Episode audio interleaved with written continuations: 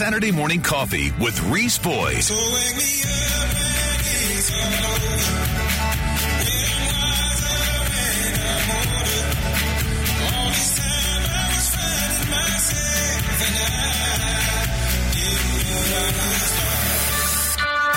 Reese Boyd is on right now. Talk 94.5.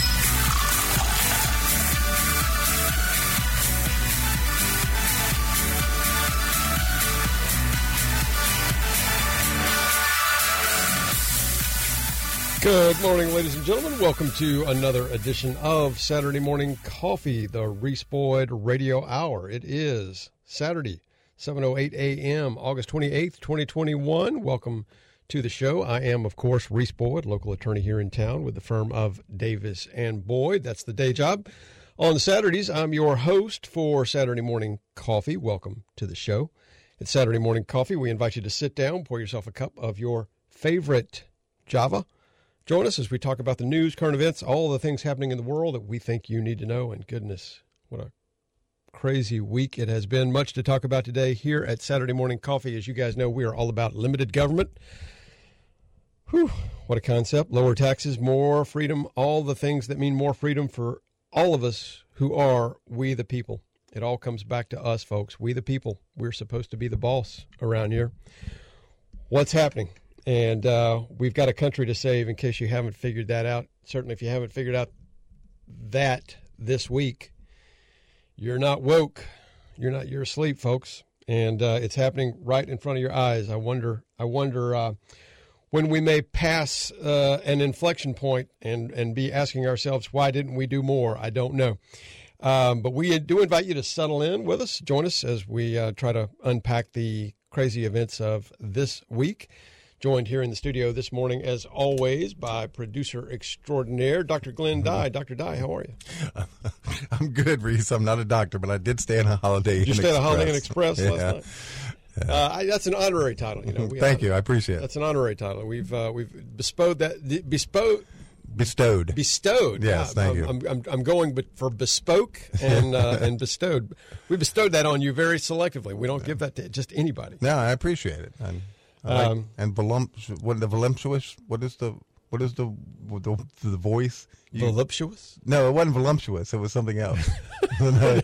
Dr. Dye has a voluptuous voice. You have a mellifluous. Mellifluous. Thank you. I couldn't remember what it was. uh, what You have, we? a, you have a mellifluous voice. So, what is the uh, coffee we're enjoying this morning? Uh, this is Starbucks Italian roast. Starbucks Italian That is a roast. very dark coffee. I mean, it- yeah, and yeah, I, I, I, um, I, I tend to, I tend to steer away from the darker roast at Mm-hmm. Starbucks because their their coffee is a little over roasted for me anyway. Yeah. But yeah, that's good. Well, it was a great deal. I great saw it. deal? I'm like, yeah, I'm gonna Yeah, buy it. yeah. Uh, I mix it up a little bit. You can you can actually I you, playing around with the mixture and and the uh, you know how many how many uh, scoops you use of are the you- grinds. oh, you yeah, you can adjust it, of course. Oh yeah, and uh, and then of course you got the bold button on the coffee maker. oh yeah, yeah. Yeah. So- slow drip.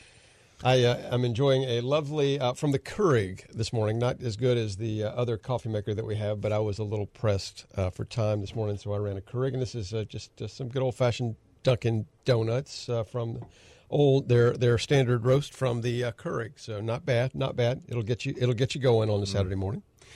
Um, good week, Uh, not for America. not for America. No, Uh, it's my not, week, it's not a good week, week. My week was good. My daughter's in town, so uh, staying up late. Um, you know the the uh, the the word you, you mentioned. We often have a word for the show. Glenn mellifluous is one of our words, but you know to, today I, I, the word for the show is uh, sycophant.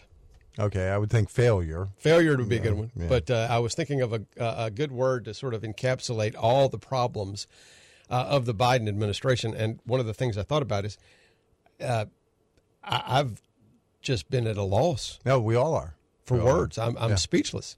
And one of the things that, uh, of course, if you guys do not know what a sycophant is, it's an obsequious yes man or woman who simply tells the boss exactly what they want to hear and doesn't ask questions, doesn't uh, ask the hard questions in particular, and doesn't uh, do a, a service uh, to the boss, or in this case, the country, by simply going along with with whatever nonsensical ideas the, boss may have put on the table. The only thing that can explain, I, don't even know that this explains it, Glenn. I, I'm trying to figure out what explains the level of incompetence that we are seeing unfold in Afghanistan, unfold on the world stage, but unfold from the White House.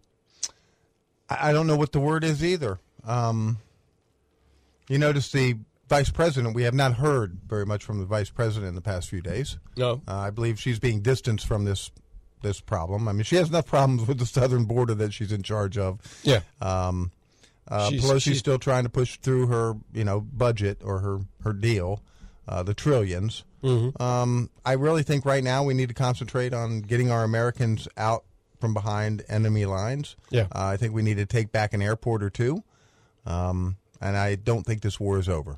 I don't think we will uh, we will be able to leave um, Afghanistan. No, I think I think it will be very interesting to see how the next few days uh, pan out. By the way, the um, the word that I well, what I the reports that I read were that the vice president was in California uh, campaigning on behalf of the governor in, Oh. in the recall effort, but okay. suddenly that seemed politically ill-advised. So she came back to Washington apparently, and uh, that, that's uh, actually in one of the stories that I clipped for the day. But you know, it's it's very hard to get your arms around just how bad things are. I think you're right; it's not over. But I thought about this week. I came home one day. My wife and I were talking about it, and she, and it was the Thursday afternoon. It was the it was the day that the suicide bombing occurred, and and she looked at me and she said, "Well, you know, we knew that was going to happen." We did. We knew something was going to bad was going to happen. This, I mean, So my wife knew that was going to happen. My wife, who is a homemaker, Right. incredibly smart woman, Right. But she's not in D.C. She doesn't work. She, she's not a military strategist. She's not a she's not a national security advisor to the White House. great point. She's a homemaker Average living in Murrells Inlet, South Carolina. Mm-hmm. And I came home, and the first thing she said was, "You know, we knew that was going to happen." And I'm like, "Well, if we knew that was going to happen, Yeah. then certainly they knew that was going to happen." Yeah. And if the White House knew that was going to happen, Glenn, why are they doing this? I mean, it's almost, we talk about this on the Liz show. It's almost like, you know, that you talk about failure to plan. I talked with, I talk about this mm-hmm. with my kids. Failure to plan is planning to fail. It, looking back, armchair quarterbacking, and we're not even, we're not even to armchair quarterbacking. I mean, the clock is still running, but just looking at what's happening, it's like you're sitting in the game, you're in the second quarter, and it like the coach is planning to fail. Right. What's up? They're uh, in the game. And they were talking about our country.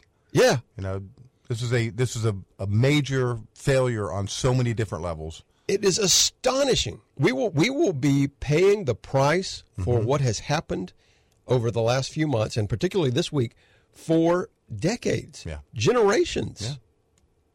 It's it's insanity. I, I think about this. Here's a, a thought that also occurred to me this week. You can remember um, Iran, the hostage crisis. Think about I, I particularly remember the after effects of all that. I kind of vaguely remember, you know, I don't really remember it happening, but I kind of remember, I, I certainly recall. But think about the after effects of the Iran hostage. There were 50 hostages taken by the revolutionaries in Iran, 50 something, mm-hmm. 52, I think.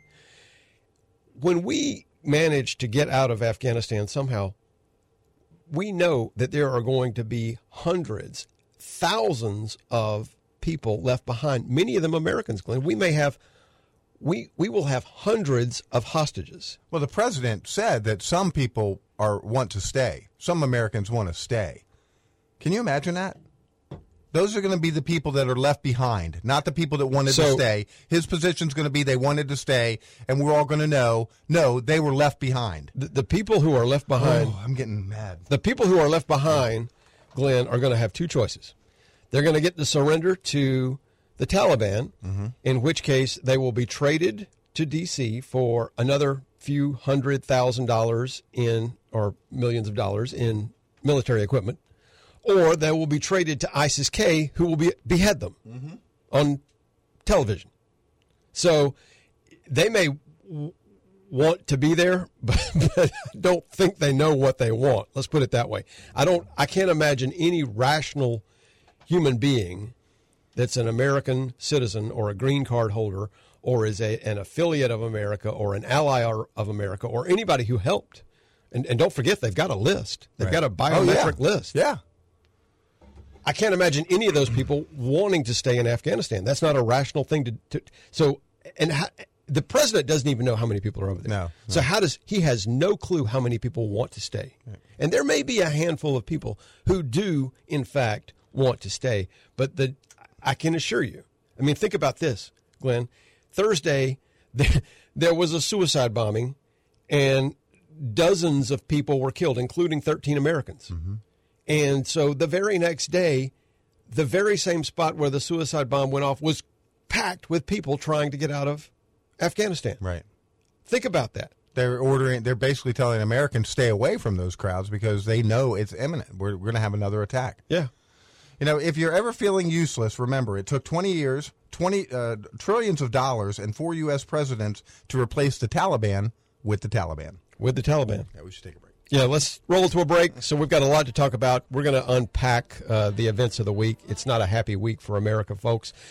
But stick with us. We will get through it. Uh, coming up in the second half of Saturday Morning Coffee, we'll be talking to Representative Russell Fry, who has announced a run for Congress. And we'll also be talking to our own Don Bound, Red Hat America. Don Bound will be joining us to give us an update on Red Hat's America. Much to talk about today, unfortunately.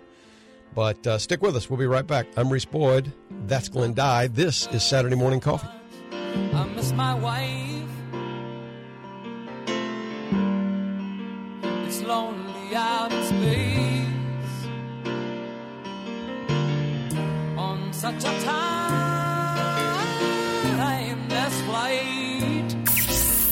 Local news and more. The Reese Boyd Radio Hour is now two full hours. More Reese means more coffee. Coming up next on Talk 94.5. Hi, everybody. It's Reese Boyd, your host for Saturday Morning Coffee, and we're here today talking with Scott Pyle of Pyle Financial Services. Scott, we've talked many times about how life is so uncertain these days. We're coming out of a pandemic, there's a transition in the administration, so much uncertainty in the world. How does Pyle Financial Services assist its clients in coping with such uncertain times? Well, Reese, we have developed and refined a proprietary process that we call the wealth audit. It helps families prepare for what we believe can be some of the most significant legislative and investor related changes coming next year. This is the year to plan. Folks, I encourage you to reach out. That's great financial advice from Scott Pyle. It's Pyle Financial Services. Reach them anytime at 843 945 4480 or find them online at pylefinancialservices.com. It's Pyle Financial Services, aligning wealth with purpose. Securities and advisory services offered through Prospera Financial Services. Member FINRA SIPC. The Reese Boyd Radio Hour, two full hours on Talk 94.5. I don't believe it. Da, da, ah, ah. Don't touch me. Hey, Ray. Hey, Sugar. Tell them who we are. Well, we're big rock singers. We got golden fingers, and we're loved everywhere we go. That sounds like us. We sing about beauty and we sing about truth at ten thousand dollars a show. Right.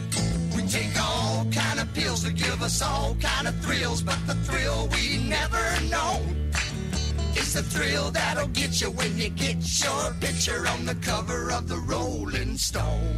Rolling Stone. Wanna see my picture on the cover? Stone. Wanna buy five copies for my mother? Yeah. Wanna see my smiling face on the cover? Good morning, everybody. Welcome back to Saturday Morning Coffee, the Reese Boyd Radio Hour. It is 723 on your Saturday morning. Thanks for joining us here on the program. Did not get a chance to share with you the uh, phone numbers in the initial uh, segment, but want to remind you guys that you are welcome to join the show. The call in line here at Saturday Morning Coffee is 843 903 2945. You can also text us your comments to the PCRX Computers dot com text line. A few of you checking in already this morning. The PCRXcomputers.com text line, as always, is 843-798-TALK. That's 843-798-8255.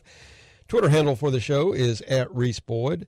At Reese Boyd is the Twitter handle. That's R E E S E B O Y D. And by the way, if you'll follow me on Twitter, you will get uh, automatic updates when episodes of the podcast are posted to the podcast page, so you can listen at Saturday, listen to Saturday Morning Coffee at your convenience. You can also email your comments to the show. Email address for the show, as always, is reeseboyd, smc at gmail.com. Reeseboyd, smc at gmail.com. And many of you like to call during normal business hours. We actually heard from a, a few of you this week. Uh, Roy called in with some research tips. Thank you, Roy. And few others dropped by to uh, get some help with uh, some, some legal matters. So I heard from a few of you this week. It's always nice to chat with uh, Saturday morning coffee listeners during the week when I'm at the day job at Davis and Boyd. The office number there is 843 839 9800. Always happy to hear from you guys. When you have a question about anything, feel free to give me a shout there. Um, talking about the awful week that we've had in Afghanistan this week. By the way, did want to remind you guys that sh- that the show is available as a podcast in case you miss any episodes of Saturday Morning Coffee. You can check out your podcast app on your phone or in your car on Apple CarPlay. But search for Saturday Morning Coffee. Look for the blue and red coffee cup logo and click listen now, or even better, click subscribe, and you'll automatically receive new episodes of Saturday Morning Coffee as they are posted uh, to the podcast page. And thanks for following us, and uh, appreciate those subscriptions. Been having uh, quite a bit of uh, feedback from the podcast, which is kind of neat.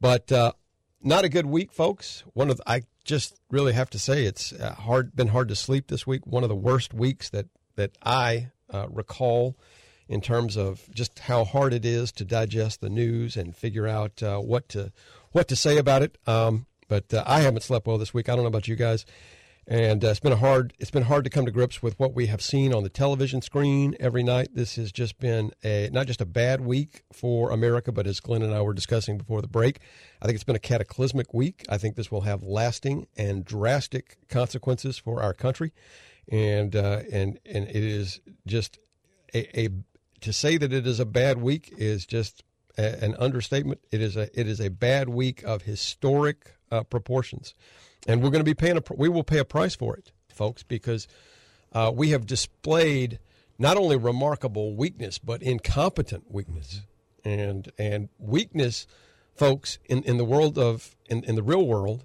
Um, in the geopolitical world, weakness always begets aggression. So, a lot to talk about. Um, we actually have a couple of people dialing in. Tom, I think, is on the line. Glenn, what's Yes. Tom, Tom? Are you there? Good morning, Yes, uh, good morning. Tom. Can you hear me? Sorry about your sorry about you not Okay. sleeping, buddy. Yeah, we lost Tom. No, Tom. Tom, you hung up, I guess, buddy, or maybe you had No, to I'm here. restroom or something. Tom, are you there? No. I'm there. Oh, we lost Right Tom. Tom, drop drop us uh, another call if you can. So, um, on the uh, on on the subject Hello? of Afghanistan, um, the uh, story again is um, not pleasant at all. There's a the uh, particularly the European press just excoriating Biden for for what has transpired. Biden turned his back on my son. Fathers of Marine killed in Kabul. ISIS suicide bomb blamed president for deaths of 13 U.S. troops and 170 others. Pentagon warns president that another attack is likely. And uh, folks, just want to remind you guys that we had the most deadly day in Afghanistan. One of the things that um, you know the president has said, and we're going to try to unpack all the insane things that the president has said this week, which is a full day job. And uh, that is going to be tough. But one of the things they have said and have continued to say is we can't have an endless war. Well, I want to remind y'all think about this. Before Thursday, it had been 18 months since we had a serviceman, servicewoman, since we had had any military casualties in Afghanistan. So the situation was frankly under control and had been under control for the last year of the Trump administration. A environment, a theater of operation where you have no casualties for 18 months is not an endless war. Okay, so let's dispel this crazy idea that we can't let an endless war go on forever and we just had to pick a date on the calendar and be out. It was not an endless war. It was a strategic occupation. And we hadn't had a casualty in 18 months. But that was only because Trump made that deal. Remember, he made that deal with the Taliban. That's what the, the president. Oh, I know. That's Every- what the president of the United States argument was. Well, you know, isn't it? Okay, think about this, Glenn. It's an excellent point you raise, counselor. Let me ask you this question. On the day he stepped into the White House, didn't Joe Biden issue like 574 executive orders? Yes, he did. Essentially undoing 99.9% of everything Trump did Yes, in one did. fell swoop? Yes, he did. Okay, so why is it that the Trump administration was blown up in less than six hours, but the eh, the Afghanistan policy is carved in stone on the foundation of the White House? Why is the Afghanistan policy any different from the southern border, immigration, um, anything else that they blew up in less than in in, in the first working day at, on, on on the job? Right. So it, this is not Trump's fault, y'all. And let me just say this Trump would not have been talked, I don't believe Trump would have been talked into this nonsense. Absolutely not. I don't believe it for a second. This would have never happened. All you had to do was listen to Trump talking at the rally in Alabama for uh, 30 seconds or less, and you would realize that uh, that this would not have happened. Well, and the statement that the pre- uh, President Trump um, uh, released um, was very presidential. Yes. Yeah. And uh, so, yes, uh, we did. We lost 13 individuals, and that, folks, is the deadliest day. Thursday was the deadliest day in a decade. Yep. Not since 2011 had we had a day any worse than Thursday. Uh, we do have a couple callers. You want to take that break real quick and knock that out, or you want to take a call? Let's. Uh, is Tom with us? Tom, Let's Tom let's, let's should pull be Tom- with us. Let Tom, pull- can you hear me? Hold on, let me pull Tom up here. All right. Morning, Tom. Good morning. There he is. Can you hear me? Yes, we can hear you. How Okay. you doing this morning? I'm okay. Um, I, I wanted to ask you if you've listened to Pistaki, uh, the press secretary, or as I call her, uh, Baghdad Barbara. Baghdad Barbara. I like to call her uh, Pisaki, Tom, but uh, but yeah, I've listened. Unfortunately, I've had to listen to her all week. I heard I heard her tell me early in the week that people weren't stranded. Uh, there's nobody stranded in Afghanistan. We're go- because they're not, and they're not stranded because we're going to get them out. Then I I heard her tell us Tuesday that they didn't really know how many people were there, and then uh, don't worry, but we're going to get them out, even though we don't have a clue uh, how many people are there. And then and now they they're telling us that people will be left behind. So yeah, I've been listening to every iteration of the lie this week. Well, obfuscation, she's taken that to a level that I, I didn't think was humanly possible. I And agree. She has iron discipline. I'll give her that much. She sticks to the the script, and um, facts don't make any difference whatsoever. Yeah, I, What a shame. what, What what- a it's a it's a travesty, and you wonder does the truth mean anything to this administration? no. So How are we going to get these Americans out if they're now being told to stay away from the airport because of potentially having more terrorism and suicide bombers? Uh, if you're hiding in the city to stay away from that, how are we going to get you out? How are we going to find you to yeah. get you out? They don't even know where people are. the, the the major problem was giving up both of the airports. Uh, we there's no way we should have let one of them go, let it go two, and one was just abandoned. Yeah, you know, yeah, and now and now So- go secure a secure place, by the way, John. Yeah, the the What most strategic the most strategic place in location. So Tom, we got to cut to a break, but thanks for calling. Have a great day, my Okay. friend, and thanks for listening. Yeah. We'll talk to you Yes, soon, sir. folks. It's uh, Saturday morning coffee. A lot more to talk about. Stick with us. We'll be right back after these words from our sponsors. I'm Reese Boyd. That's Glenn Dye. Don't leave town. thousand dollars a show right. We take all kind of pills to give us all kind of thrills, but the thrill we never know is the thrill that'll get you when you get your picture on the cover of the Rolling Stone. Saturday morning coffee. The Reese Boyd Radio Hour is now two full hours. More Reese coming up next on Talk 94.5.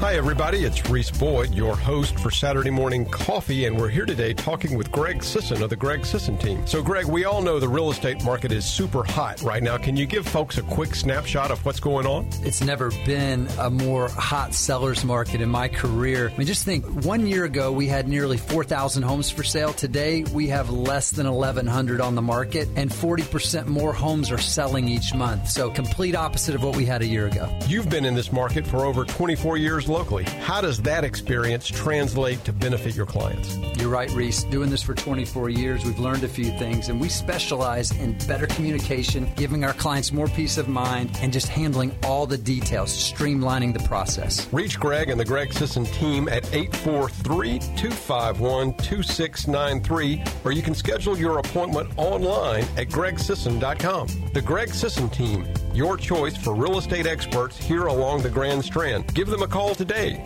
Saturday morning coffee. The Reese Boyd Radio Hour is now two full hours. Full hours on Talk 94.5. Alright, stop.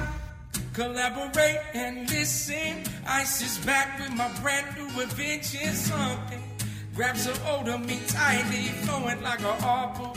Daily and nightly, will it ever stop, y'all? I don't know. Turn off the lights. And I'll go to the extreme. I rock a mic like a man. Light up the stage and wax a jump like a candle dance. Caress a speaker that booms. I'm killing your brain like a poisonous mushroom deadly. When I play a dope melody, anything less than the best. It's a felony, love it to leave it Good morning, everybody. Welcome back to Saturday Morning Coffee, the Reese Boyd Radio Hour. It is 737 on your Saturday morning. Thanks for joining us here on the big show. Wanted to follow up with some summary comments from our friends over at the Daily Mail. Unfortunately, sometimes in order to get uh, accurate reporting on some of these issues, you have to go overseas, and uh, the overseas press is excoriating, and rightly so, your president. Uh, they list the names of the 13 officers. One of them is an unnamed special forces soldier. Were all killed. Um, Biden turned his back on my son. Father's a Marine killed in Kabul. ISIS suicide bomb blamed president for, uh, for the deaths of 13 U.S. troops and uh, 170 others. Max Soviak, Rylee McCollum, David Lee Espinoza, Kareem Nikoui, Hunter Lopez, Taylor Hoover, Ryan Knauss, Daegan Page, Jared Schmidt, Humberto Sanchez, and the aforementioned unnamed special forces soldier lost their lives in Kabul, Kabul on Thursday, folks. And I, I found myself thinking, how much money would I pay for Joe Biden not to be president right now? And then, and then I thought to myself, how much money would these families pay Oh, uh, for yeah. this knucklehead not to be president? Make no mistake.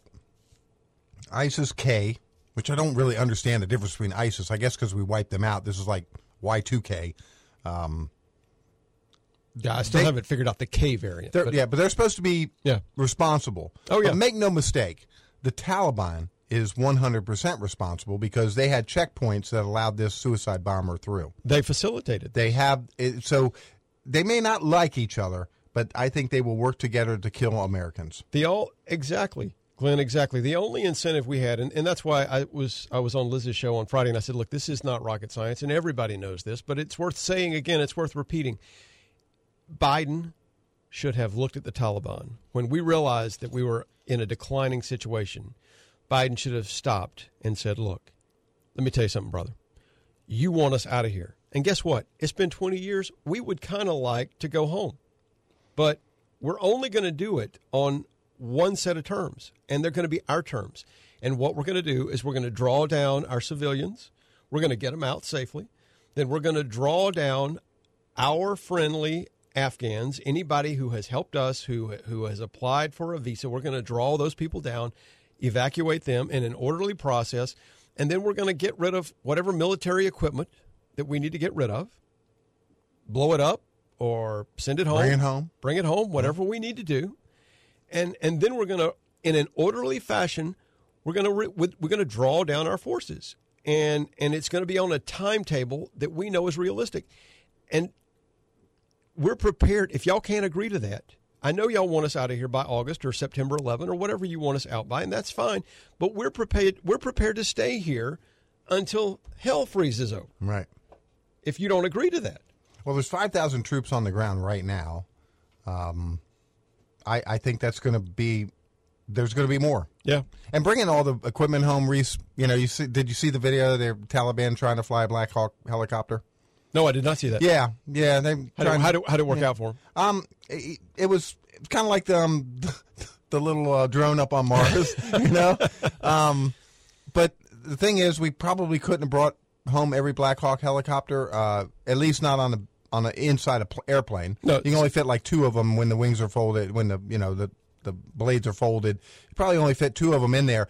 But my thought is, why didn't we fly them out of the country somewhere else, Fly them somewhere safe, else. and land them there, and then worry about getting them home? Yeah. But to leave them there, the technology's probably already in China, Russia's hands. Oh, sure. Uh, our night vision, our mi- goodness gracious, man, what a By the way, thou- yeah, and it's very true, Glenn. And one of the things that uh, we we think about is you and I have talked about this. We think about uh, the images of Vietnam. I remember vi- reading about this is Saigon all over again, except it's only, it's it's fundamentally worse. yeah, it's not happening in the sea. And we, we you know, I remember uh, the famous photograph. Looking at it in the in the uh, book as a kid, you know, the famous photograph of uh, the helicopter on the Saigon embassy. And and I remember watching videos in the the film reels in in school about uh, them pushing the pushing the uh, aircraft yeah. aircraft and helicopters off of the aircraft carriers because we could not get everything home. But this That this, was to make room for refugees too. yeah, this is far worse. What we have done, what we have done here, in my opinion, is far worse. By the way, ISIS K, the terrorist, escaped from a Bagram prison when Biden withdrew earlier this year. Again, a lot of unilateral decisions made by the United States. Uh, they are just completely idiotic. They are the group responsible, ISIS K, for Thursday's suicide attack in Kabul. White House Secretary Jen Psaki said Friday Biden does not want ISIS K on this earth anymore. Well, now is a fine time to make that statement. It's a fine time to realize you don't want ISIS K on the earth, Mr. President. And when the Taliban let ISIS K out of the prisons that they were in for killing Americans, why did we not drone strike them as they were escaping? Yeah. Why did we not just level that that prison? Pentagon officials on Friday confirmed that they are giving the Tali- Taliban people's information. We've got Yeah. uh, more to talk about on that. Biden administration thought naively that the Taliban would help evacuate the people on the list. How idiotic can you be? Thousands of ISIS K prisoners were freed from a Bagram prison by the Taliban on August 15. The U.S. abandoned the airbase at Bagram on July 2nd, leaving it in the hands of Afghan troops. That did not work out very well. Uh, military experts have pinpointed it as the moment the U.S. gave Afghanistan over to the Taliban's regime. There are still at least, this is according to the Daily Mail, at least 500 Americans trapped in Afghanistan who want to get out but can't. And again, I question uh, whether that is an accurate number. But on Friday, White House Press Secretary Jen Psaki, Jen Psaki said they cannot guarantee that everyone will get out. Folks, this is an absolute disaster. And of course, the families of these 13 individuals who were killed are just irate. Um, among them, one of the family members said, It's a junk show. It's a junk show, not just for Rylee. That's one of the, the servicemen who were killed, but for every serviceman and woman over there. They have been put in a very terrible spot. In my opinion, this entire uh, circumstance has been mismanaged from every level. The only thing I can hope for is that accountability isn't forgotten because of the 13 men who were killed yesterday. Heads need to roll for the way things have gone. Yep. Nikoui's father told uh, Father Steve told the Daily Beast on Friday they sent my son over there as a paper pusher and told them that the Taliban outside was providing security. I blame our military leaders. Biden t- Biden turned his back on him. That's it. Would you want the Taliban providing security in this country? Why would we negotiate? I mean, why would Why? we even think about relying on the Taliban to provide security? Yeah, James on the line. You want to holler Yeah, at him let's, real quick? let's have a quick chat with James, and then we'll go to a break. James, good morning. How do you, how are you doing? I'm doing well. How you guys doing? Well, we're having a uh, a hard discussion about a hard week, James. But uh, Yeah. God is still Well, in charge. really- God is I still in charge. Appreciate your. Uh, I really appreciate you guys working on Saturday morning. And this, anytime you have a disaster, it's going to be analyzed while it's happening and afterward forever. But I wanted to uh, talk about the blame for a moment. You know, like you and your wife said, Reese, you, you kind of knew this kind of thing was going to happen. Whenever you have a, a a president, and nobody even calls him president anymore, it's just Joe Biden. Yeah. When you have someone like that in office, who we all could see that he was impaired, that he was incompetent, he always has been throughout his career. He never was qualified to be president in any way. So you, you kind of say, okay, he's to blame, right? And all the people he put in in his cabinet and around him, they're all so incompetent or just clueless. It's hard to say which. Yeah. So who's really to blame here? How did this person become president who cannot handle the job? You have to blame the media. The media vilified Donald Trump and everything he did from the moment he announced as president, and almost all of it was undeserved. He made good decisions.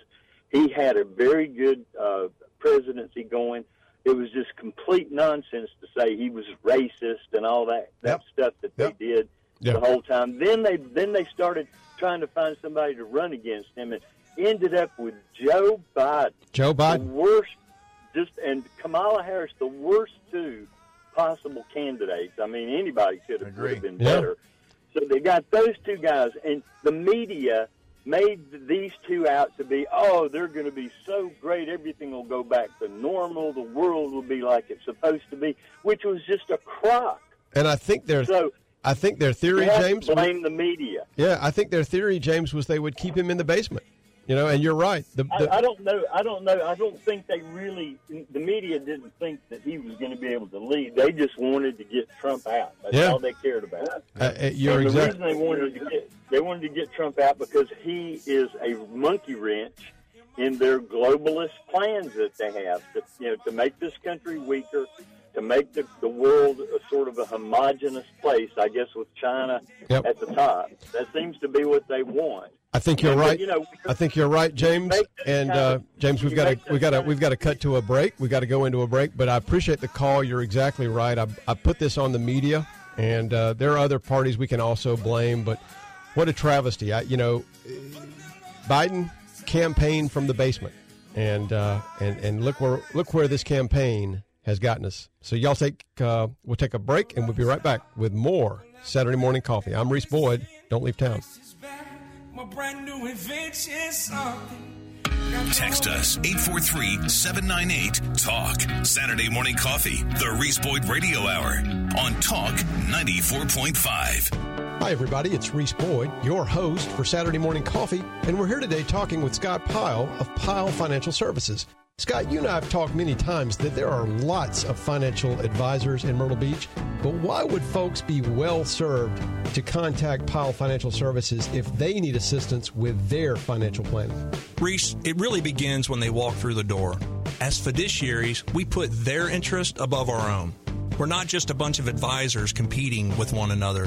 What we do is we wrap the entire organization around their family, helping them navigate today and their future with a high level of comfort and confidence. Folks, that's great financial advice from Scott Pyle and Pyle Financial Services, aligning wealth with purpose. Call them anytime at 843 945 4480 or reach them online at pylefinancialservices.com. Securities and advisory services offered through Prospera Financial Services. Member FINRA SIPC. Hi, this is Bubba Collins. Medicare. When you reach age 65 is a critical part of your health insurance planning. Seniors and their families trust Bubba Collins Insurance and Blue Cross Blue Shield of South Carolina to help with their health insurance coverage. It's easy to get overwhelmed with information. That's why people from all over trust us and Blue Cross. And using a licensed agent doesn't cost you anything. New to the area? We can help your transition to South Carolina coverage. Call me at Bubba Collins Insurance, 843-280-2012. That's 843-280-2012 or visit BubbaCollinsInsurance.com. We're located close by in Cherry Grove. Hi, this is Darlene Collins. Call us here at Bubba Collins Insurance, 843-280-2012. Hi, this is Travis Collins with Bubba Collins Insurance. Give us a call anytime. 843-280-2012. Saturday morning coffee, the Reese Boyd Radio Hour on Talk 94.5.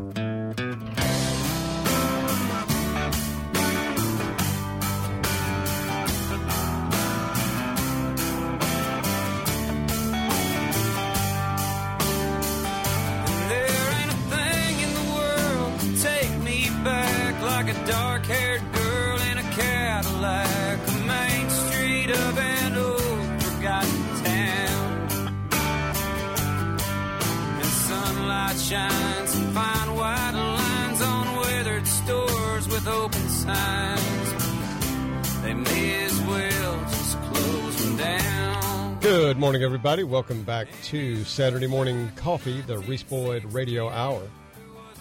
It is 7.52 on your Saturday morning. I want to remind you guys that after the uh, top of the hour break, we'll be talking to Russell Fry. Russell Fry is a State House uh, member, member of the House of Representatives, going to be running for Congress. We'll be talking to Russell about his campaign. He had a campaign rollout last week. We're also going to be going to be talking in the second hour to Don Bound.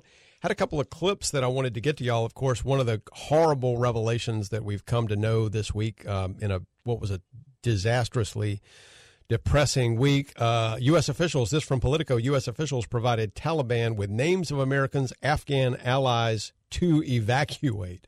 White House contends the limited information sharing with the Taliban is saving lives. Uh, critics argue it's putting Afghan allies in harm's way. Uh, U.S. officials provided the Taliban with names of Americans, Afghan allies to evacuate. White House contends the limited information sharing is good. Spokesman for U.S. Central Command declined to comment.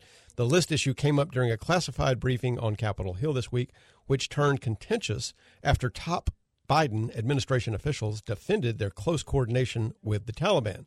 Biden officials contended that it was the best way to keep Americans and Afghans safe and to prevent a shooting war between Taliban fighters and the thousands of U.S. troops stationed at the airport. After the fall of Kabul, in the earliest days of the evacuation, the joint U.S. military and diplomatic coordination team at the airport provided Taliban uh, representatives with a list of U.S. people the U.S. aimed to evacuate. The names included Afghans who served alongside the U.S. during the 20 year war and sought special immigrant visas to America. Dual nations and lawful permanent residents were also listed. Dual, dual citizenship, dual nationals, and lawful permanent residents were also listed. They had to do that because of the security situation, according to the White House. But after thousands of visa applicants arrived at the airport, overwhelming the capacity of the U.S. to process them, State Department changed course. As of August 25, only U.S. passport and green card holders were being accepted as eligible for evacuation. Still, the U.S. list that was handed over to the Taliban included all of those individuals and residents, and it shows the extent to which they outsourced security and other items and, and, and did other things in support of the American forces. The Taliban, in turn, has gone door to door in search of Afghan interpreters and others who helped the U.S. and Western forces. It's unbelievable, folks. It's a moral travesty.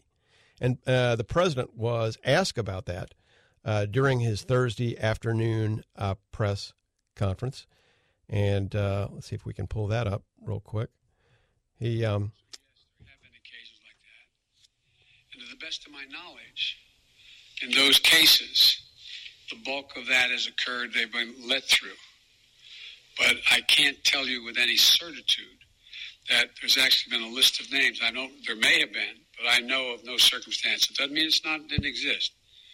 That here's the names of 12 people. They're coming. Let them through. It could very well have happened. So basically, the president lied, folks. He lied, and he's and, and that's just one. There's several lies I'd like to share with y'all. If we have time, we'll get to all of them. But he, he has repeatedly lied, and and some of this is going to be difficult to prove. It's going to be a challenge, but if we can prove that the president lied, and we, I think we can because some of the briefings that he received are classified, but he needs to go. Mm-hmm. Joe has got to go, folks. He li- he's lied repeatedly this week, and there's more. We'll get to it in the second hour, but it's insanity, and he is a liar. He's not just incompetent. He's not just li- he's not gone around the bend. It's not all that. He's also lied to the American people multiple times this week, and if that can be documented, uh, impeachment has been thrown thrown around in recent years, like yesterday's Yeah. newspaper. Yeah, it has. And Joe Biden needs to go. Many people need to resign as a result of this. But we've got a caller who's been patiently waiting. Morning, Larry. Morning, Larry. Good morning, Paul. Good morning. How you doing this morning? Well, I'm great. I, I we we uh, picked I picked up uh, Brenda Hoffman from Arvada, Colorado, who is a listener in the West. Oh, good. And I met her in T- Jenny and I met her at TSA. I was out there for uh, some funerals of cousins, one military and one close friend forever. Yeah, Larry. We got Larry. We're we're heading into. I wanted to catch you before the end of the hour. We got about a minute before a hard break. I know you do. So Brenda's here. She she always wanted to come to South Carolina. I think she's going to move here. She loves who we are. So I'm going to let her say hello to Reese and Glenn from Colorado. Hey, good morning, Brenda. It's it's a pleasure to be on and speak with you. Well, thanks for listening and welcome to South Carolina. I hope I hope Larry's feeding you well and giving you good coffee. Oh, it's Good delicious. good coffee, plenty of everything. We, we spent the whole day yesterday in Conway in the museum and the Chamber of Commerce, and she's seen it from the inside out. And we started uh, in Conway, which was founded in 1732. Y'all Well- have a great morning. Thanks for letting us on. Thanks, Larry. Brenda, nice to meet you. Y'all have a great day, folks. Uh, that's uh, some good friends down in Murrells Inlet, and welcome to South Carolina, Brenda. We'll be right back after these messages with more Saturday morning coffee. Don't leave town.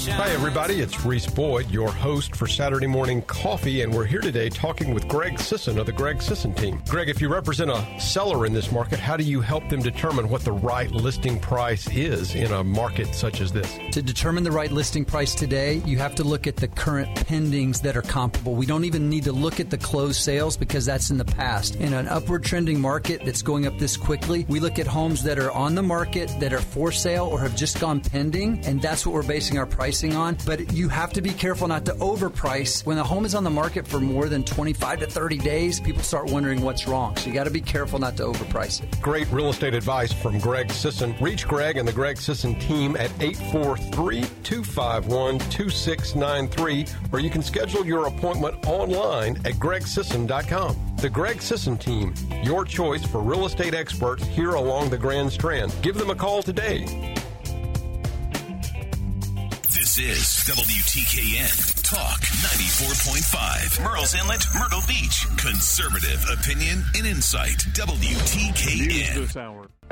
You're listening to the Reese Boyd Radio Hour, Saturday morning coffee on Talk 94.5.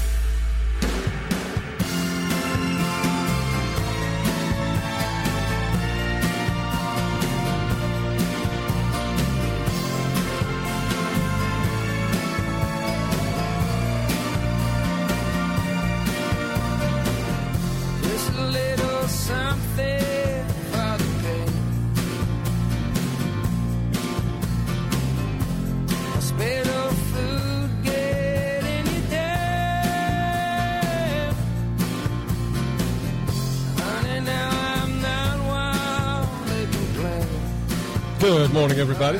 Welcome back to Saturday Morning Coffee, the Reese Boyd Radio Hour. It is 806.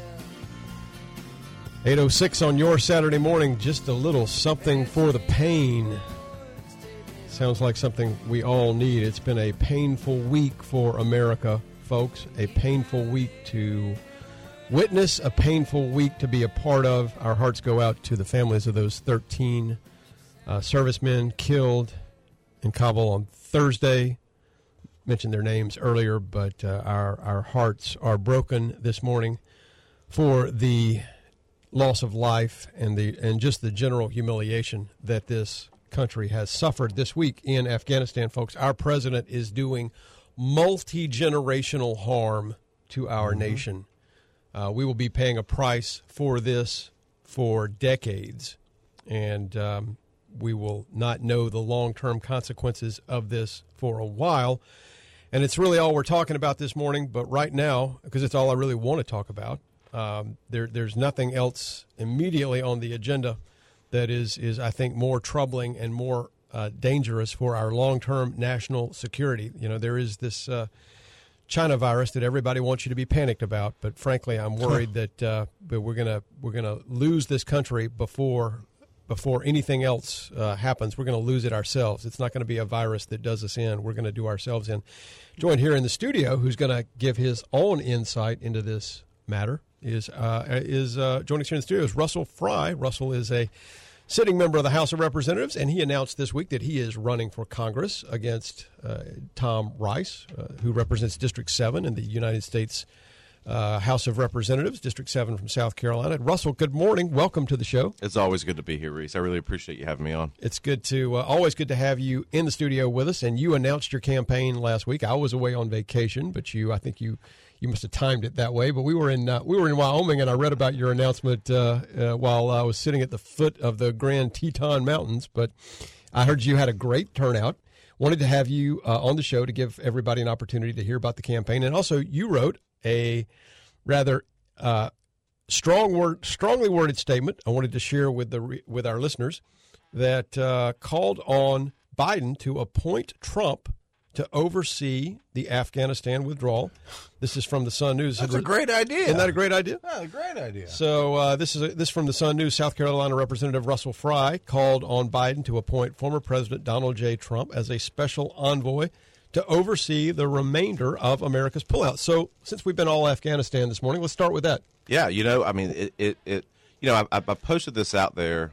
I was thinking about it and, and how with this August 31st deadline that, that is out there and the Taliban's inability or uh, un, unwillingness to extend that out there uh, f- to get our people out, you know, you start thinking, how do you get them out safely and timely? Who can do this? Because it's very clear, reason. you talked about this. These these these were both predictable and preventable. Kind of the calamity that we're in. I mean, and every time that that Biden has touched Afghanistan, it's just gotten worse and worse and worse. Yeah. And so, h- how do you put? Uh, do you have faith if he was impeached or resigned uh, today? Do you have faith that Kamala Harris could could follow up and do it effectively? And, and I, I just don't. No. No. Uh, and so, how do you get them home safely? Well, uh, you you turn to a predecessor, and in this case, I know that that, that campaign was nasty. Uh, we all know that, but th- there is a lot of history on the world stage of for or presidents turning to former rivals, and we uh, FDR did this in World War II. Mhm. He asked his former Republican opponent to deliver a personal letter Yeah. uh, to Great Britain. Mhm. Uh, Truman did this as well uh, when he used uh, President Hoover uh, to to go and, and, and distribute food uh, throughout Europe. So it is not unprecedented on the world stage where political rivals at home uh, become Americans on the world stage. Yeah. And and President Trump, of course, has a record of of success in a lot of fronts. I mean, uh, but being able to kind of cut through red tape and just get something done. Yeah. I think the goal for uh, all of us is that we want our people safely returned home to us. Yeah. And uh, why not use why not use them? As I was listening, as I was listening to his speech, his comments at the rally, which I thought were fairly presidential. I Yeah. thought he handled the, the the situation with a little bit of tact, which I was appreciative of. But I thought to myself, how much would I? I literally, I said this earlier in the show. How much would I pay for him to be in the White House right now? I mean, how much damage has this president Biden done to this country in a in, in such a short span of time? We, we will be years, in my opinion, decades working our way out of the hole that they have dug in just the last few weeks in Afghanistan. Yeah, yeah. Uh, I mean, just from from a from a perception standpoint, from all fronts, um, uh, just just the, the the way that this has gone has been, I mean, it, the worst possible way that, that you could do it, and Yeah. it, uh, it, it has unfortunately led to to the deaths of our, you know, American men and women. And- um, and it's and it's just it's awful to see, and it, it makes you it's you're it's it's like this range of emotions. You're Yeah. sad, you're you're angry, you want to uh, you want to do something about it. Um, you just you you don't know why, and it isn't like the, the, you know things happen sometimes in the world. You know, we had Pearl Harbor that wasn't that happened. Uh, you had 9-11. Sometimes things just just happen, but here it's it's like that we, we, we, we watched as this unfolded and you knew that it was kind of headed this direction. Yeah. And and we talked about it earlier. My, I went home Thursday, and my wife said, "You know, we knew this was going to happen." And it, it makes you wonder. It's not even, you know, as lawyers, you're a lawyer, you have negligence, and then when things get so bad, it, it's you get beyond Yeah. anything that can be explained by simple negligence. You you say, "Well, th- th- this has to be intentional. You, you can't accidentally make things this bad," you know. And so, and and one of the things you know this, you're a student of history as well. Um, blatant displays of incompetent weakness, which is what we have displayed this Mhm. week on the world stage. Weakness always begets aggression, Correct. and our enemies are paying attention to what has happened. And I don't, and I don't know if it will be China in Taiwan or if it will be Russia in Eastern Europe, but but somebody is going to seize upon this display of weakness as a moment of opportunity. Right. And and my thought, Russell, is not just I'm absolutely irate over the 13 Americans who died on Thursday, but I also am wondering how many Americans will die in the future as a result of this intentional incompetence on American soil. Yes, it it will be coming home. Yeah, it's probably already here. I can promise you, people are already contemplating their next move. And when I say people, I mean enemies. I mean people who don't wish us dead. I, I, uh, well, I mean people who want us dead. Look, when there's a power vacuum, it's going to get filled. Period. Yeah. We're seeing that in Afghanistan certainly right now. And you know, the unfortunate reality is whether physically uh, or for whatever reason, every time that Biden speaks, he just looks like he's not there. And this isn't making fun of um, uh, anything that's going on No. mentally, but you you can't run a country if you're in a diminished capacity. And his press conference the other day was even more frustrating when we needed kind of somebody to stand up and be forceful and resolute. We didn't get that, and nobody got that. I mean, you just you just wonder who's running the country right now. Yeah, I want to. I want to play Russell since you asked about that. Let's let's just take a quick listen to. Uh, A tough day. this is Biden on Thursday. This evening in Kabul, as you all know, terrorists attacked that we've been talking about, worried about, that the intelligence community has assessed, uh, has undertaken an attack by a group known as ISIS-K. Took the lives of American service members. I mean, can you imagine a, a less impressive response? I mean, that's how he opened his press conference on Thursday. And he said, by the way, that the intelligence community had been assessing this risk, something that he had previously denied. Mm-hmm. He previously said in another statement earlier in the week that nobody gave him any indication uh, that that was going to happen. They, they, they just they, they are in a tailspin on. I mean, every it's, it's like every step that they make, there's no. It, it just gets worse. It's And- much easier if you just tell the truth. You know, you Yeah. keep telling lies and you can't remember the lie you told, and it, it just goes downhill from there. And I'll say this, Reese. People might view this from a partisan standpoint. Obviously, I'm a, a conservative. You are. Glenn is. Yep. People might view this from that that that he's you know he's Biden and we're we're on op- This has nothing to do with this. It has everything to do with a an American blunder overseas. Yeah. And that's you know I, would be equally as critical of a Republican president Agreed. in the missteps that they made on this too. Absolutely. Uh, because at If- the end of the day, this was predictable, it was preventable, and it has unfortunately led to people who who served our country, Yeah. uh, losing their lives. losing their life, and and more will come. And to your point, Russell, if this was Donald Trump, I would be just as critical as I am right now because this a blunder of this magnitude cannot be excused. It's like you and I were were talking uh, earlier.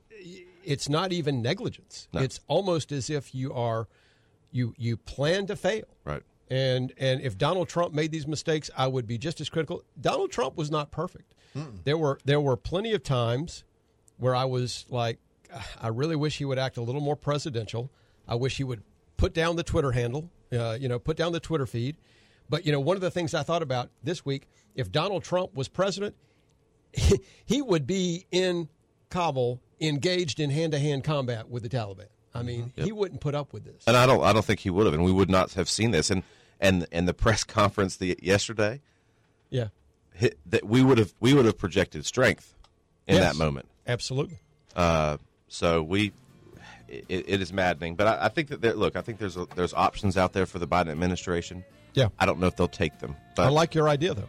I like the way you think. I don't think they'll take them because it would cost them the 2024 election. I would I would pay good money uh, to have Donald Trump step in and get us out of this mess. We need a recall. We need a recall. I wish we could.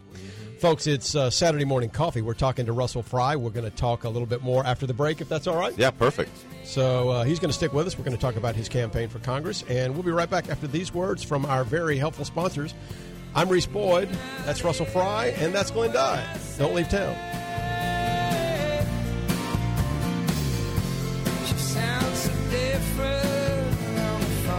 Saturday morning coffee, the Reese Boyd Radio Hour, and more coming up next on Talk 94.5.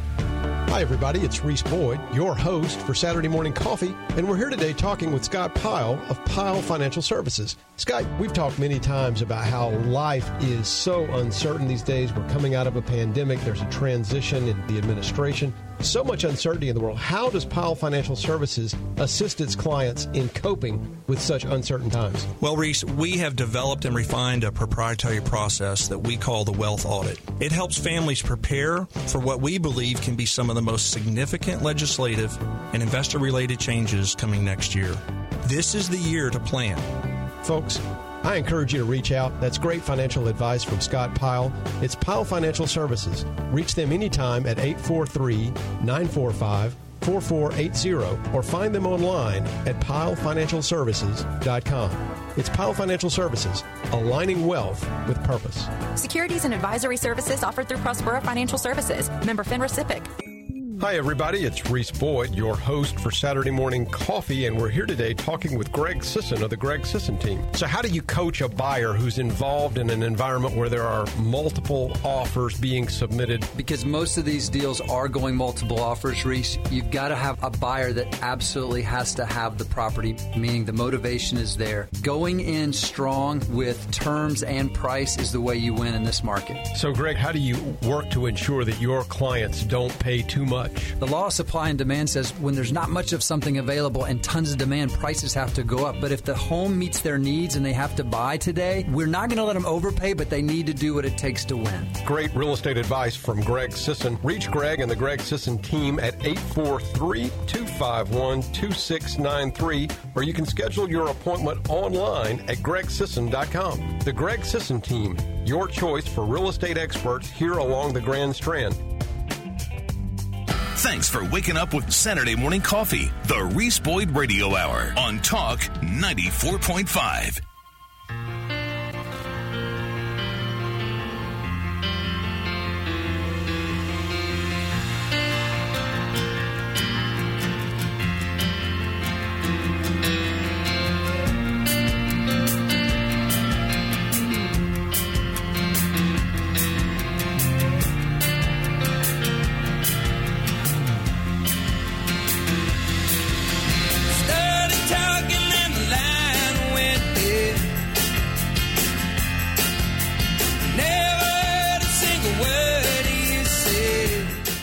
morning, everybody. Welcome back to Saturday Morning Coffee, the Reese Boyd Radio Hour. It is 823. On your Saturday morning, we're talking this morning to Representative Russell Fry, who has announced recently that he is officially a candidate for Congress. Just during the break, our own uh, producer extraordinaire, Dr. Glenn Dye, passed me a list of equipment that uh, we ostensibly left in Afghanistan and wanted to play uh, this little quip for you. I'm not sure who this is, Glenn, but it's an impressive list, y'all. It's uh, Christmas has come in August for the Taliban. Did you folks. see? The, did you see the subject coming to a neighborhood near you? Yeah, coming to a neighborhood near you. And and the interesting thing now, Biden wants to go back into Afghanistan, Glenn. We're we're going to have to. And when we go back into Afghanistan, we're gonna be- we're going to be shot at yes, we are. By weapons, weapons. that you and I paid for. Yep. Are going to be used to shoot at our men and women.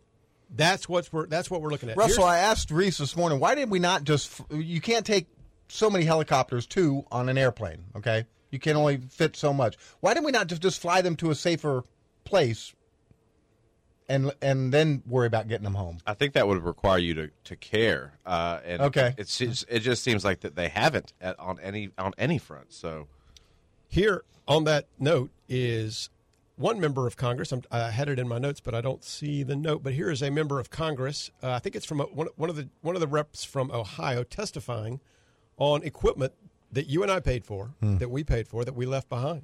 Uh, listen, take a listen to this. Taliban now has access to over $85 billion worth of American military equipment. That includes 75,000 vehicles, over 200 airplanes and helicopters, over 600,000 small arms and light weapons.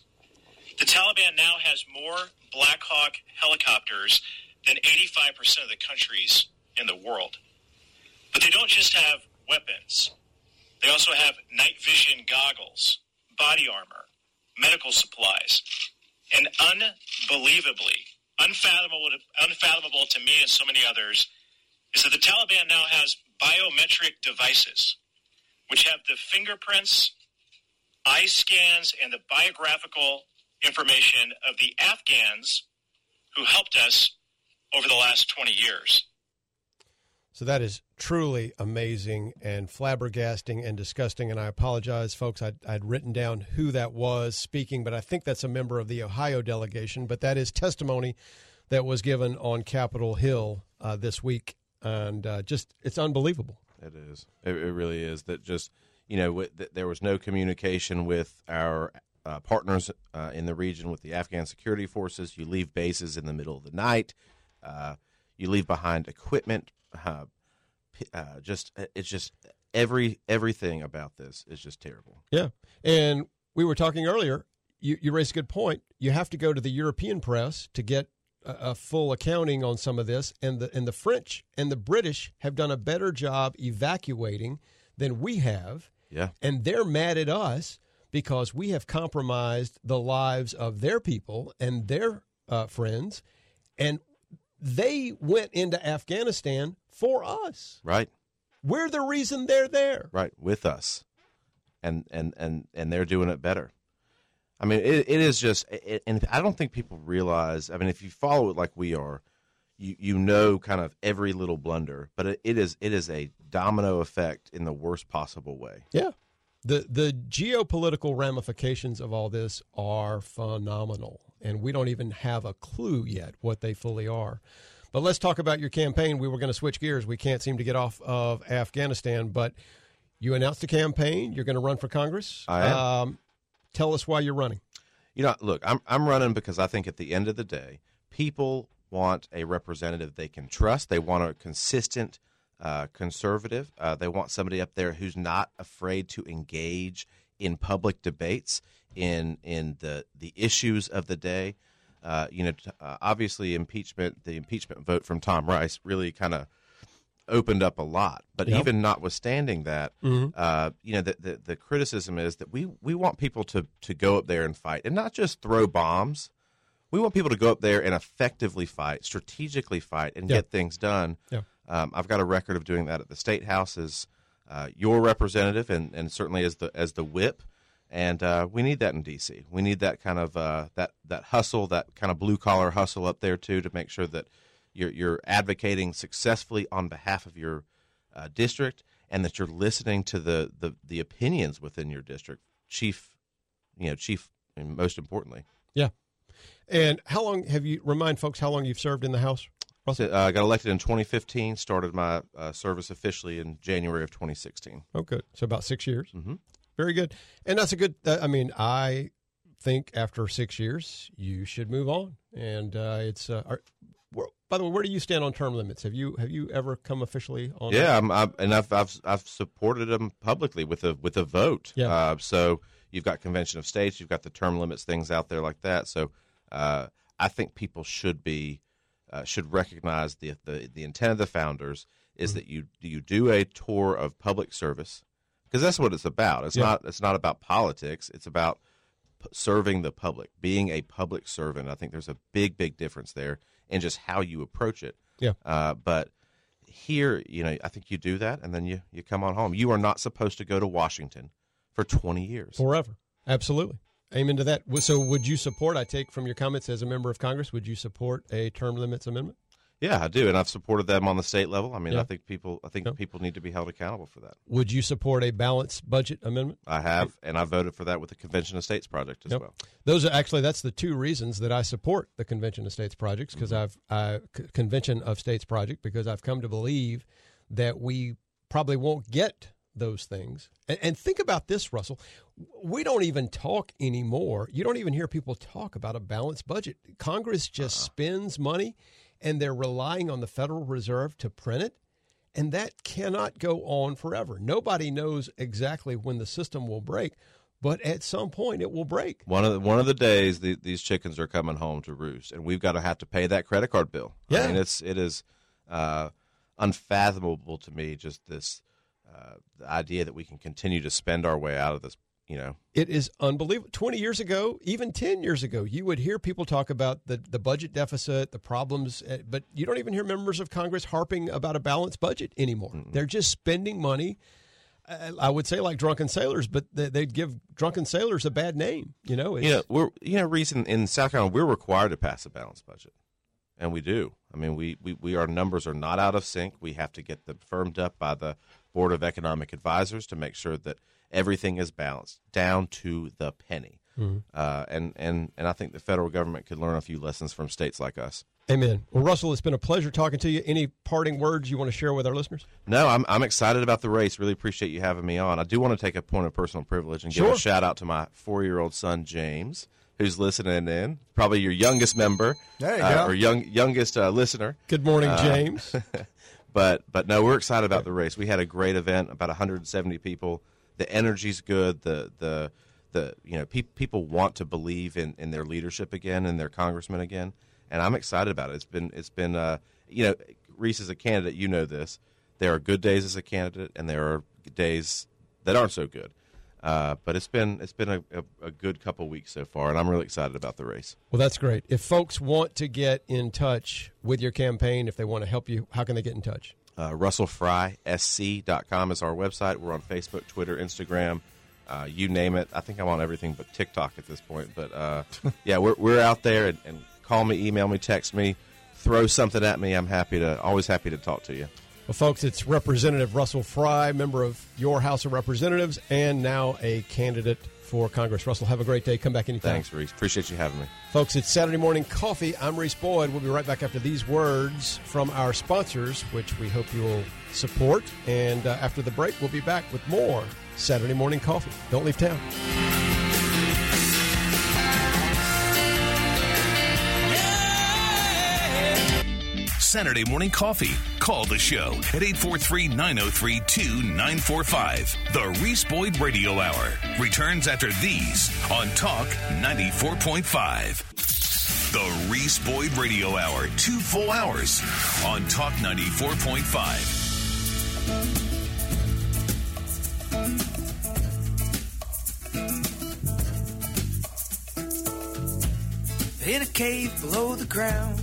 way down.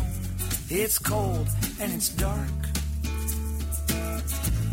But he knows his way around, and the mazes of the underground are no match for him. But it looks just like a traveler who hasn't showered in a while and been living in the ground. Milo is your best friend. He's your second cousin. All roads lead to. He's the rising sun. Milo is a long, long way from home yet. Milo is a name you won't forget. Milo, I haven't met. Good morning, everybody. Welcome back to Saturday Morning Coffee, the Reese Boyd Radio Hour, 836 on your Saturday morning. I want to thank Russell Fry, Representative Russell Fry, for joining us here in the studio this morning for a fun and fascinating interview. A lot going on. Russell Fry has suggested that Donald Trump be nominated by the president as a special envoy to deal with the Afghanistan situation. Don't think that will happen, but nonetheless, Come on, God, help us out. Yeah, come on, God, we need a we need a hail mary. Yeah, we And, uh, do. We need a hail mary. Yes, we do. Fourth down and forty-eight, Yeah. and uh, we need some help. And I was thinking seriously, Glenn, when I was watching the nonsense unfold this week, that I literally believe Donald Trump would personally go to Kabul, Kabul, Kabul. I keep saying it, Kabul, Kabul, and literally engage the Taliban in hand-to-hand combat himself. Yeah, I think the Kabul is what's here in. Yeah, the Cabal. Kabul. Oh, okay. I Kabul. get, I get them. Kabul. I get them confused. Yeah. But one of the uh, more eloquent, we've been we've been trying to unpack just how bad the week has been. Want to share with you guys a uh, sad development. Um, maybe it's sad. I'm not exactly sure how to how to look at it. But one Marine commander uh, took to social media this week to criticize uh, his his commander in chief and his uh, service commanders, and he is now out of a job. And um, it is uh, unfortunate, but Lieutenant Colonel, Colonel Stuart Scheller, who is, I believe, a 17 year veteran of, of Afghanistan, is now uh, relieved of duty. But here's his comment on social media that got him in hot water. reason people are so upset on social media right now is not because the Marine on the battlefield let someone down. That service member has always rose to the occasion, and done extraordinary things. People are upset because their senior leaders let them down, and none of them are raising their hands and accepting accountability or saying, we messed this up. If an 05 battalion commander has uh, the simplest live fire incident EO complaint, boom, fired. But we have a Secretary of Defense that testified to Congress in May that the Afghan National Security Force could withstand the Taliban advance. We have chairmen of Joint Chief who the Commandant is a member of that, who's supposed to advise on military policy. We have a Marine combatant commander. All of these people are supposed to advise, and I'm not saying we've got to be in the in Afghanistan forever, but I am saying, did any of you throw your rank on the table and say, "Hey, it's a bad idea to evacuate Bagram Airfield, the strategic air base, before we evacuate everyone"? Did anyone do that? And when you didn't think to do that, did anyone raise their hand and say, we completely messed this up?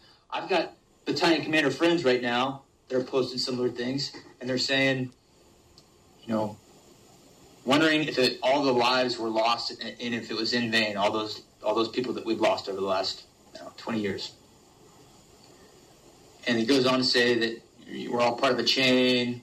While every link may not be tested, the strength of the chain is only as strong as each link, and you got to be, you know, a good link, something like that. And what I'll say is, and from my position, potentially all those people did die in vain if we don't have senior leaders that own up and, and raise their hand and say, we did not do this well in the end. Without that, we just keep repeating the same mistakes. This amalgamation of the economic slash corporate slash political slash higher military ranks are not holding up their end of the bargain. Amen. I want to say this very strongly. I have been fighting for 17 years.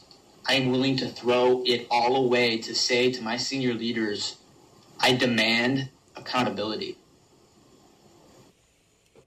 Amen to that. And unfortunately, at least in terms of his career, perhaps he did throw it all away. But folks, how can you argue with that? I mean, it's it's unbelievable what has happened. And even I, I'm not I'm not in the Marines. I'm not in Afghanistan. I'm not a a, a professional uh, military strategist by any stretch of the imagination. But even I, Glenn, we know abandoning Bagram Airfield, the most strategic location in country, and ex- even if you did have the Kabul airport with one airstrip, it Mhm. only takes one mortar round Mhm. to take that airport out of commission. Right. One airstrip. Abandoning the Bagram airfield in the middle of the night without telling anybody on July 7, on what planet? Who thought that was a good idea? Well, I believe Trump said that he would never have given that uh, air, airport up. Nobody would have. I mean, nobody who n- nobody who had the best interest of our best interest Correct. at heart. Right. I mean, unless you're fighting for the other team. Which honestly looks possible.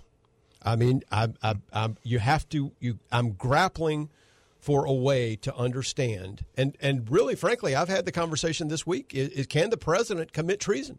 If the president acts in a manner that is directly contrary to American interest, how is that not treason? I call for court martial and then uh, impeachment.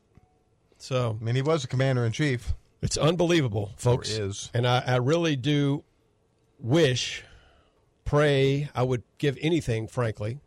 As we said earlier, Donald Trump's not perfect, but if he were in the White House, we would not be dealing with what we are dealing with now. We might be dealing, I'm sure, with another set of problems, but they would not be this set of problems, which is uh, good that we have our next guest coming on board because uh, he knows something about uh, the president and uh, how his mind works.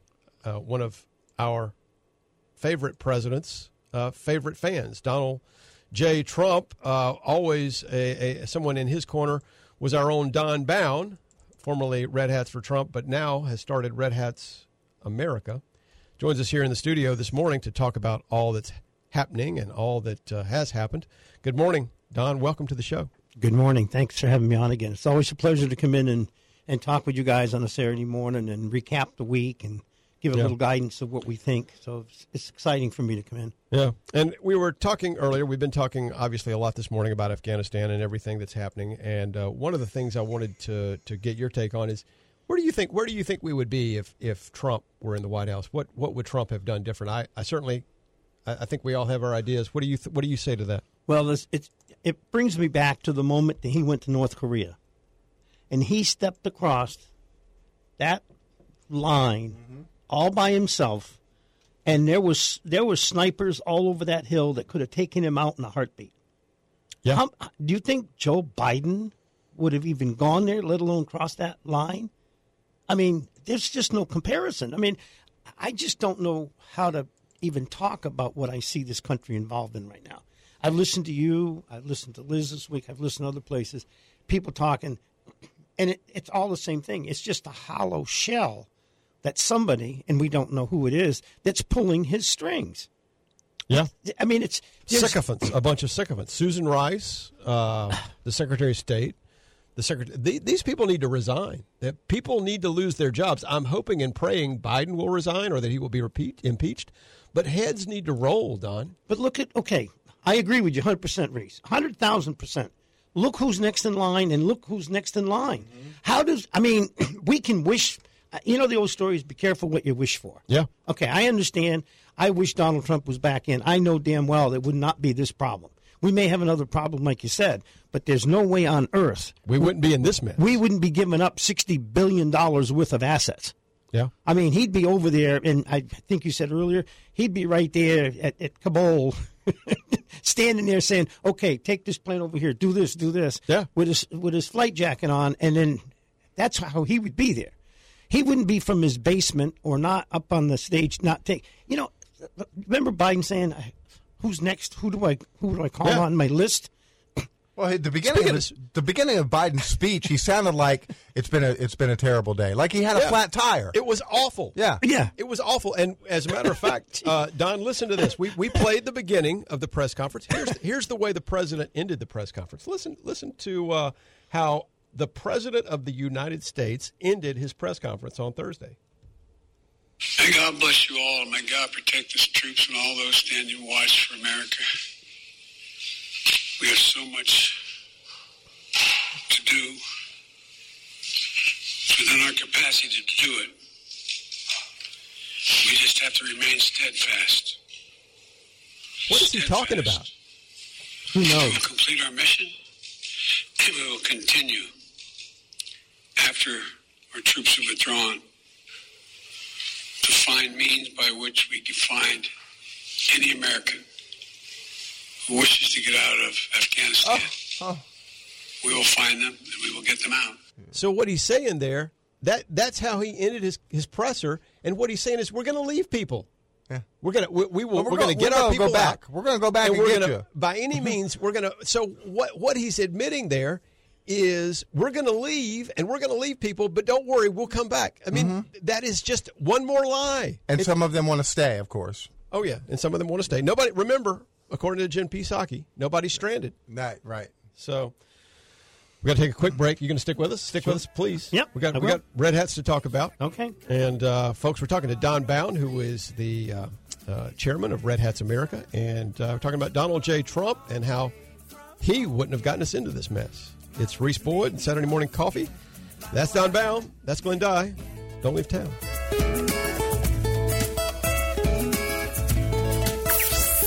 Local news and more. The Reese Boyd Radio Hour is now two full hours. More Reese means more coffee. Coming up next on Talk 94.5. Hi, everybody. It's Reese Boyd, your host for Saturday Morning Coffee, and we're here today talking with Scott Pyle of Pyle Financial Services. Scott, you and I have talked many times that there are lots of financial advisors in Myrtle Beach, but why would folks be well served to contact Pyle Financial Services if they need assistance with their financial planning? Reese, it really begins when they walk through the door. As fiduciaries, we put their interest above our own. We're not just a bunch of advisors competing with one another. What we do is we wrap the entire organization around their family, helping them navigate today and their future with a high level of comfort and confidence. Folks, that's great financial advice from Scott Pyle and Pyle Financial Services, aligning wealth with purpose. Call them anytime at 843 945 4480 or reach them online at pylefinancialservices.com. Securities and advisory services offered through Prospera Financial Services. Member FINRA SIPC. Are you moving from one home to another? Perhaps moving your business from one location to another. Are you stressed over your move? Two men in a truck are your local movers who care. Two men in a truck take special care of your individual needs, matching your needs with an experienced professional, offering knowledge and advice every single step of the way. At Two Men in a Truck, remember every move is unique and never too small. Residential or commercial, Two Men in a Truck do it all. They offer free on site estimates as well as packing services. Google Two Men in a Truck Myrtle Beach today. Saturday morning coffee. The Reese Boyd Radio Hour is now two full hours. Two full hours on Talk 94.5.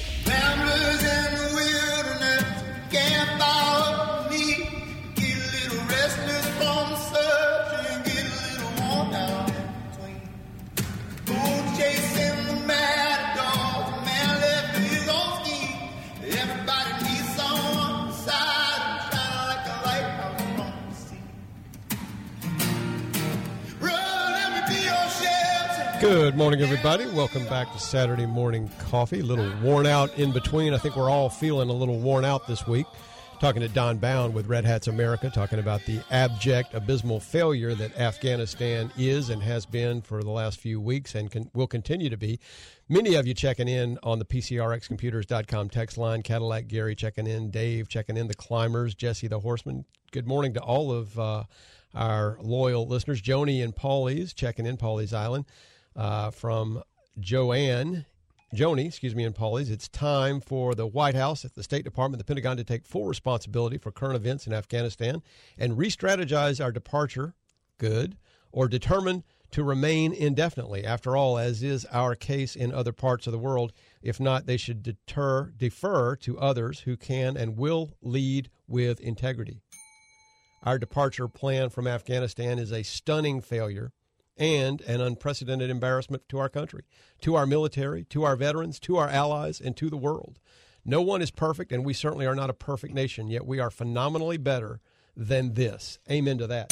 Way to go, Joni. You're absolutely correct. We are phenomenally better than this and must remain the trusted beacon of light to the world. Amen.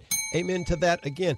Who is who else is going to be the beacon of freedom for the world, folks? That's why we cannot screw this up, and we are definitely screwing this up. The pontificator checking in. Democratic Party is destroying itself. Inflation, COVID, Afghanistan, southern border. What actions could destroy it uh, more quickly? Absolutely, I agree. The only problem, pontificator, is the Democratic Party is not just destroying itself; they're destroying the whole country. What's happening in Afghanistan? What's happening on the southern border? What's happening with our response to COVID? It is destroying this country. It's being destroyed right in front of our very eyes. They're not just destroying themselves, they're destroying all of us. So, what do you think, Don? Well, I said earlier, um, I've been out of the service for close to 60 years, 55 years, I think. and it just absolutely destroys me personally inside, and I have a hollow spot for what's going on. But I can't imagine the people that just got out of the service in the last, you know, two, three, four, five years being over there, defending our country, risking their lives, and then come out and see, excuse me, what Biden's doing to them. I just can't even begin to imagine what they're going through. It's what they, you know, I would be saying, what, what did I do that for? Yeah. It's it's it's deeply disturbing. Let's talk about something uh, Okay. slightly more encouraging. uh, tell us a little bit about Red Hats America. But first, for those of us in the audience or those of our listeners who may not know what Red Hats America is, give us the very brief thirty second version of what Red Hats America is. Well, we're just we're just trying to keep the America First agenda. Trump set us uh, out with a good example. He brought us up and opened our eyes to what was going on. So we're trying to make it. People remember America First is what we got to be after. We need to. We're trying to help small businesses by doing some kind of advertising for them that that uh, is going to help them. No money up front. And then we're going to be doing a legislative update. We're going to be letting people know all about what their legislators are doing and uh, places where they can go and make a phone call or a text or an email and voice their opinion so that we can keep America America. So it's a it's a lot of things that are involved. Yeah. And it, it's just all for, for what we all believe in here as, as a conservative. Yeah, and one of the things I love about it because uh, I'm helping you with it as well, and I think it's great because you know we've had this conversation on the program many times. Trump's not a perfect president, was not a perfect president. I'd love to have his tweets back. But I would I would take yes exactly if I could get a dollar fifty gas and and and and some respect on the world stage and bring back. Uh, where we were in Afghanistan when he left office, I'll take tweets all day long, Don. I don't think you're alone, Reese. Looks I like- think every day there's more and more people agree with us. Looks like Shannon hung up. Uh oh, we lost. We had a caller. We she had some to- breaking news, and we've only got uh, about two minutes left there, Shannon. So if you're going to call us, call us back Um, quickly.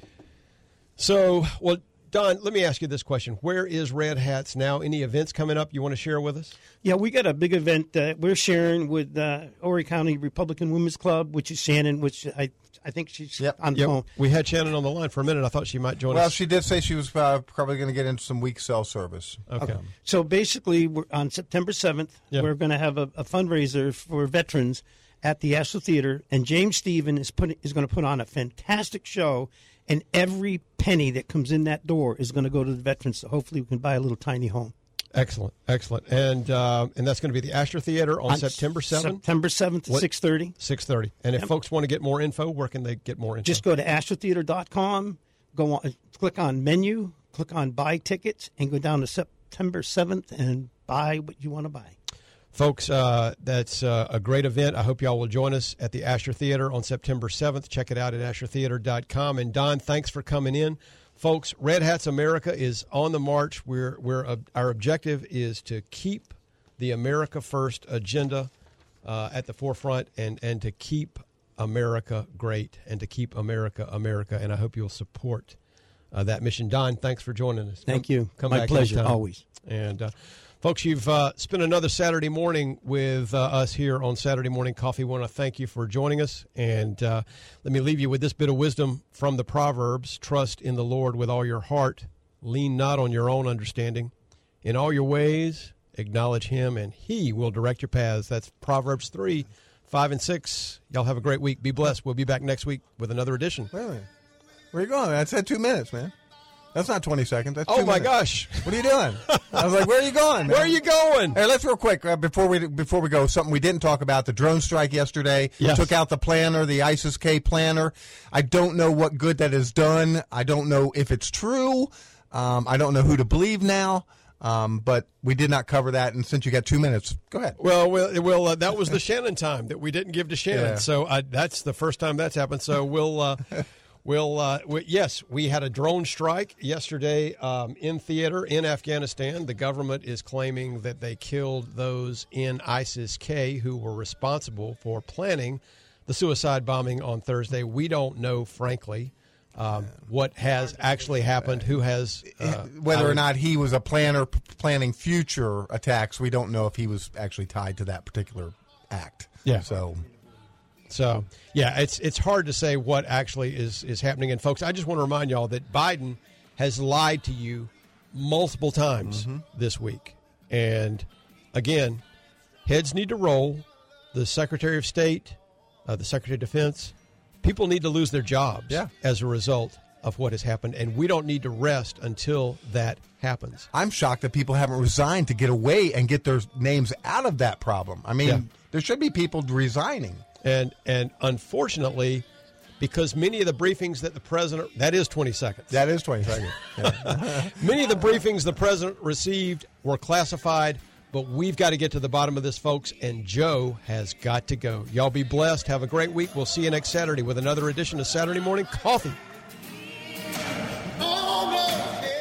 Thanks for waking up with Saturday Morning Coffee, the Reese Boyd Radio Hour on Talk 94.5.